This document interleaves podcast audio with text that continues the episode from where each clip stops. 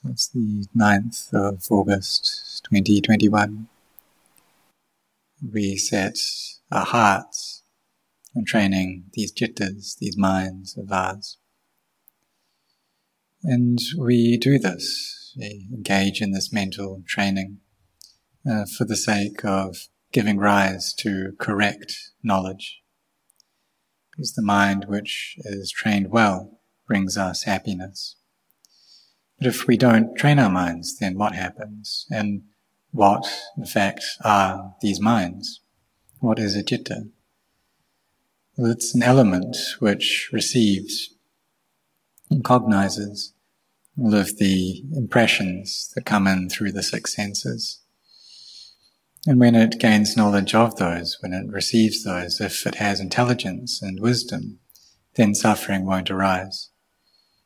But a mind without knowledge, um, one with delusion, it will give rise to suffering. So all phenomena, all dhammas, have causes and conditions which bring them about. And this is a teaching which Venerable Assaji passed on to Venerable Upatissa, um, as he was known then, or Venerable Sariputta. And back then, Venerable Upatissa, he was a wanderer. And he received this teaching that all phenomena have causes which bring them about. And the Buddha, he taught about what, about their causes and about their cessation as well. And so all dhammas, all phenomena have arising, persisting and ceasing as their nature. They arise, they stay, they cease. They arise, they stay, they cease. And if we see this clearly, then we see the Dhamma. But it's that our minds, they don't perceive things in this light. And the mind afflicted by delusion will see all of this as being me and mine. It takes everything to be me, to be mine, it takes possession over it all in this way. So people in this current day, if they have intelligence, they're able to look after themselves well and look after their minds well. They can train their own minds so that wisdom arises within them. And this wisdom is able to solve all of the suffering there within their hearts. It's able to cure all of their worries and anxieties. And if they develop any illness, then they have the mindfulness and wisdom to be able to take care of their minds, look after their minds through that illness. They see the suffering in the hearts of other people, the difficulties that they're going through. And kindness and compassion arises within them, wishing to free those beings from suffering. And so they give. They give the energy of their bodies, the energy of their mindfulness and wisdom, and also their wealth. And we help each other out in this way. Help each other out bit by bit, what we can do. And through this, through each of us lending a hand, we're able to survive. Our societies are able to make it through this. But if everyone is just selfish, then this leads to deterioration, degeneration. And those people who don't have wisdom will use these situations to take advantage of one another. And that's just normal for people to be that way. There's no need to complain about them. It's just nature that some people are this way. Nature that, or natural that this knowing element that doesn't have knowledge, um, when it receives these impressions um, that come through the six senses, problems arise, and that's due to the delusion that's within them. But this delusion, it's not self as well. It's yet another phenomena which arises, stays for a bit, and then ceases. But the problem arises when this mind becomes a slave to this delusion and it has an understanding which is incorrect. And so everything that this mind does is in service for, towards the self. We do everything for ourselves. And um, this just creates um, brightness. And we don't understand that this isn't the right way. The mind in the state is, sorry, this just creates darkness. So the mind in this state is dark. It's not radiant at all. But for those people who are virtuous, then they have bright minds. They've got this goodness there within their minds. So it's um, very difficult these days for many people. There are many folks going through great hardship, trying to find food, trying to make a living, such as those who have the occupation to uh, drive. And, uh, and it's difficult for them to find customers. And um, sometimes they may get really stressed uh, due to their jobs. Other people may get ill and other people, they may get so despondent or stressed that they can't find a way out. They can't find a path out of this. And so they destroy their own lives. But really, it's not necessary to take our lives because we're going to have to die anyway. And rather, we should use what we have left of this life to build up goodness. And we can think that we're just here for this one day. So during the space of the single day, we try to build up as much goodness as we can. We try to train our minds. Because if we leave these minds in an untrained state, they'll always be following all of the impressions that they experience. And this has been the case for many, many lives already. And it's not able to free us from suffering. It just um, creates more suffering for us. So we must see that delusion is there within the jittas, the minds of all beings. And the Buddha had such great, profound kindness and compassion to want to help all of us out. But if he was able to use his psychic powers or use his samadhi to destroy this delusion within the minds of beings, then he would have done that already. He would have extracted the delusion out of the mind of every single being. Uh, but it's not possible um, for him to do this. The Buddha, he pointed out the way, that he told us um, how to proceed. But each person, each individual needs to practice for themselves. So he pointed out this path. He planted this orchard, this fruit orchard, and the fruits have already um, grown. They've already they're already there. And so someone comes and they tell us about this orchard. They tell us to go there and to eat. And all we have to do is to travel. But in order to travel there, we need to do this by ourselves through our own efforts. So the Buddha, he put in all this work already. And um, we don't need to do this work. All we need to do is walk there and eat the fruits of his labor. But it's due to the delusion within the hearts of beings um, that they think that what they have already the situation that they're in already, then that's good. It's good enough. They're satisfied with what they have. They're pleased in all of the sights and sounds and um, tastes, odors, touches that they experience. They find pleasure in gain and praise and status and pleasure. But they don't see that these things are unstable. These things are not for sure. They don't see that when the mind goes and attaches to these things, then we'll have to be born and die again and again. So therefore we must work to train our minds in order for knowledge and brightness to arise within them. And when this, this radiance appears within the heart, then delusion uh, reduces all by itself. So we don't need to destroy delusion, but rather what we do is give rise to knowledge and this delusion will disappear on its own accord. So Por he once gave uh, a very good teaching, a teaching that he put very well. He said that actually the defilements, we don't destroy them. And it's just like a fire um, that's there. But if we don't add straw to the fire, then the fire will go out all by itself. So these defilements, they're still there. They still exist, but they're not able to affect the heart in any way. These feelings of liking and disliking are still there. There's pleasure and displeasure, it's still there but they're not able to affect the heart, they're not able to hold sway over it.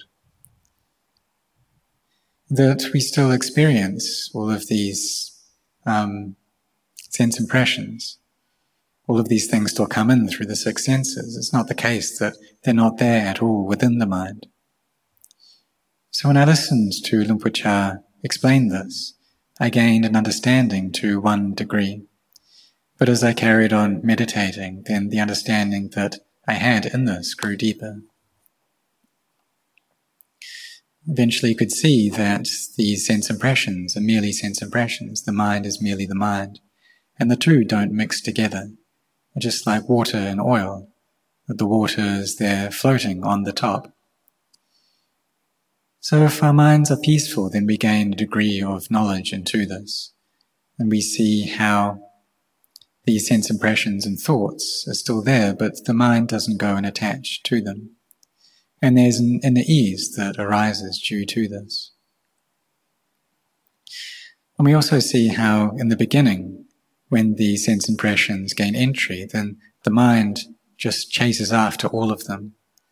And even though we don't want for the mind to do that, still it goes and does it all the same because it lacks sufficient energy to be able to restrain itself. It doesn't have the power necessary. So what we need to do is to train our minds to give them this power so that they can be strong. These powers gain strength within the mind.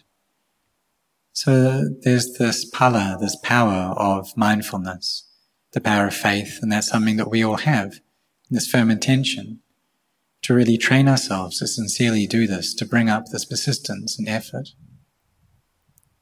So it's similar to athletes and how they train themselves. You see how there's um, a springboard diver of the age of just 14, and she um, has practiced every single day um, diving from these 10 meter boards. And so she practices um, on land um, about 200 times uh, per day. And then she practices diving into water 120 times a day. So the number of times that she's practiced in total is over 100,000. She's just 14, but she's able to train herself like this, and she's able to win an Olympic gold medal. And that arises through the sincerity that she's put into her training. And the sincerity has come from the gratitude that she has towards her mother, because her mother is sick and she wishes to get the money to help to um, treat her mother's illness. So this is a real sincere and deep gratitude that she has within her heart that she's able to put this effort in. And we see that if we put effort in, then we need to succeed at what we're doing. But it's not the case that if we just sit around complacently, then we'll get there. We do need to train. So bringing this mind to, into a state of samadhi, making it firm, well established, um, this requires our training. And to prevent it from following after, to chasing all of these sense impressions. But when we can do this, then the mind will gain wisdom. It will gain knowledge that's up to speed with, um, with what's going on. Knowledge into the nature of instability or change, of stress, of not self. But it's not the case that if we don't train ourselves at all in samadhi, then it can just arise just like that. It does require our determination. So all of us have this faith. And then we use that faith to set our goals, to really practice. And we need to, to be sincere, to be determined that we are going to get there, to put in this effort. And for us, we've, for the monks, we've dropped everything in this world already. And we've tossed this aside and come to ordain. And for those laity that you've really set your hearts on this path of practice already, on training these minds well. And so we should take it that that's what we're going to do in this life. We're going to train in samadhi and to make the mind still, to make it peaceful. And so we can do this through chanting the recollection of the Buddha Itipiso 108 times and making sure that throughout the day we establish our mindfulness, maintain our mindfulness in the body, in the feelings, in the mind, in Dhamma. And every day we do this. We maintain this mindfulness. We try to make our samadhi firmly established. And um, initially, though, it can be quite difficult, this training. There can be a lot of scatteredness um, going on within the mind, a lot of thinking, a lot of proliferation. And we try to keep the mind with the breath, but it just won't stay there. It goes and thinks. So we should take these thoughts and use them for contemplation. Recollecting the Buddha, for instance, and thinking about his great kindness and compassion his great purity, his great wisdom. And through this, the heart becomes full of ease, becomes full of joy, and a degree of peace arises within it. Or we can think about this body and how it's a collection of earth, water, fire, and air. And when we separate these elements out, and then we'll see that it's just something that's inconstant, that's stressful and not self. We see the body break apart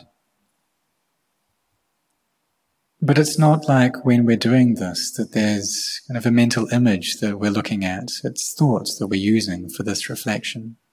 But we just carry on doing this, thinking about this, thinking about this, contemplating in this way until peace becomes established within the mind.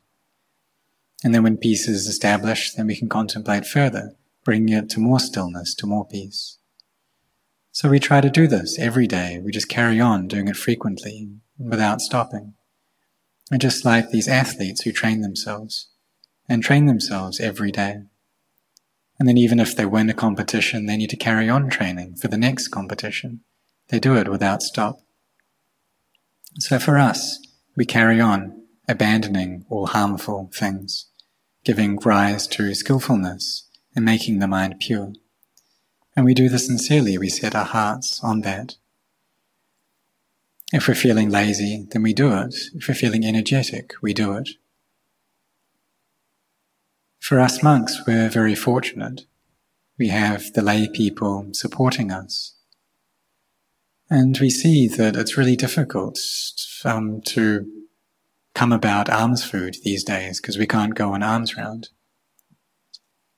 But we're very fortunate that the laity from within this country, from overseas, have um, kindly offered um, money in order to support all of us. And it's really not not easy for people to come about uh, or to gain this money in this present day. And for some people to just get enough money to be able to eat, it's very difficult for them. It's like those who drive cars and they may um, die due to their occupation. But for us, we, for us monks, we've received the support from the laity. And so we should establish our efforts, really bring up the sense of zeal. And so as practitioners, we contemplate a lot. We put in our efforts a lot. We think back and forth, back and forth about this body as something that is unstable, as something that is stressful. And through this peace arises. We can watch the breath as it comes and goes, and joy, happiness can arise due to this. And when the mind is in this state, then reflection becomes something that's quite easy to do, that we can gain this clarity of insight. So we should really train ourselves, really set our hearts on this, that we have the faith already. So we should be determined, we should set our hearts, trying to bring about this mindfulness, making our samadhi better, so that wisdom and knowledge arises little by little. There's a sense of ease, lightness within both the body and the mind. And when the mind is in this state, um, well, then this comes back and this grows and increases the faith that we have. And sometimes the mind just suddenly gathers together. We see into the true nature of the Dhamma. And we can perceive how all the people in this world are traveling steadily towards their death. That every minute that passes by people are traveling towards death. And we see how no one is able to take anything in this world beyond uh, the death. So what's the point in getting angry? What's the point in being greedy? What's the point in being deluded? And wouldn't it be better to use our time to build up goodness? And so if we see into the nature of the world clearly, then we gain this feeling. In the scriptures, the Buddha gave the simile. It's like four mountains that are crushing in, steadily moving closer to us. And in no long time, in just seven days, they'll reach us. And no one is able to escape. No one will be able to survive. So therefore, what should we do? So we need to think in this way. Or we can think that if we get COVID and we're lying in the hospital in a coma just by ourselves, what will we do then? And if we die, no one's going to see our face again because people die from this virus and then they put them into a bag, they seal them up, and then they set them on fire. So it's really not sure and none of us really knows um, whether this is going to arise for us or not. We don't know who this is going to happen to. And so we should be cautious, we should be careful. But for us, um, we have these lives, and so we use the time that we have to meditate.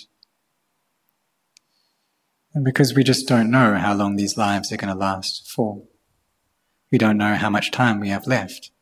And so we shouldn't be heedless. So we can try this out, try thinking in this way, and practice along these lines. And then when the mind gathers together, we see into the nature of the Dhamma, the nature of truth. We see how everyone in this world is moving towards their death, that no one owns this world.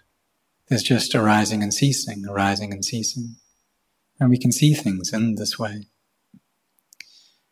And when we perceive the world in this light, then the thought may come up, well, what do we want in this world? That everyone needs to die, I need to die. And there's nothing that we can take along with us. No one owns this world. No one owns anything within the world. And none of us stay here for long. We claim ownership over the things of this world but really, we just stay here temporarily. They belong to us just temporarily and only conventionally. But people are deluded by these conventions. In truth, however, no one owns anything. No one's able to take anything. So we contemplate like this frequently.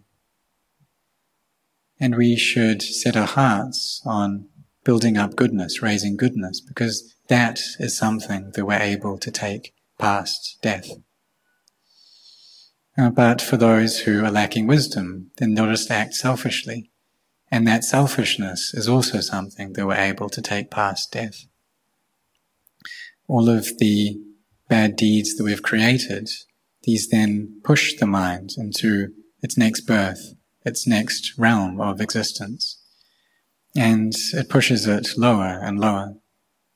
So we need to try to close off these realms of woe.